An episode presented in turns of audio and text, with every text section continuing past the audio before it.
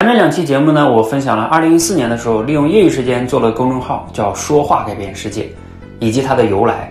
那2017年、18年的时候呢，我全职出来创业，所以呢要注册公司，考虑到商标的问题，所以我注册的名字呢叫“想说界”，因为“说话改变世界”字太长了，不适合做公司名和商标名。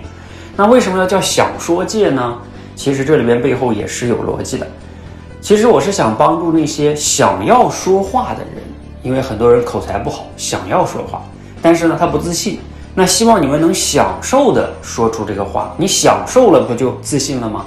还有最终的结果呢，要说出有影响力的话。所以翻译过来就是“想说界”的意思是，让你想要说话的人享受的说出有影响力的话，这才是想说界最开始的初衷。为什么要叫这个名字的原因，你了解了吗？